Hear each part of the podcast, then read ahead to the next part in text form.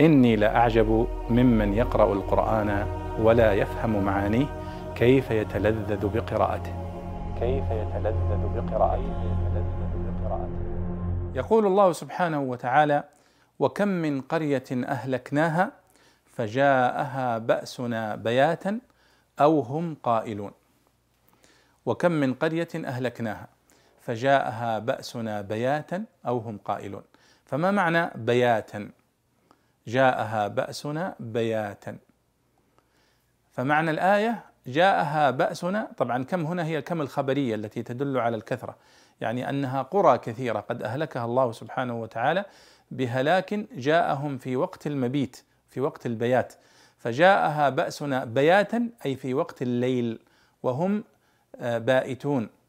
وسمي الليل مباتا لأنه يبات فيه. أو هم قائلون أي وقت القيلولة.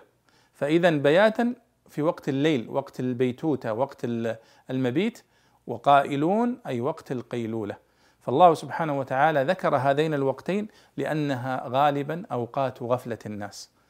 وإذا أخذ الله الناس على غفلة فهذا هو الأخذ الأليم الشديد. بخلاف الأخذ الذي يأتي والناس مستعدون له ومتهيئون فإنه يكون أخف. فإذا بياتا أي وقت المبيت في وقت الليل.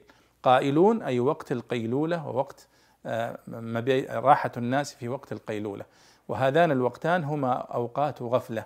والله يقول أن الله قد باغت كثيرا من الأمم المكذبة والكافرة لنعمه في هذين الوقتين. نسأل الله سبحانه وتعالى السلامة والعافية.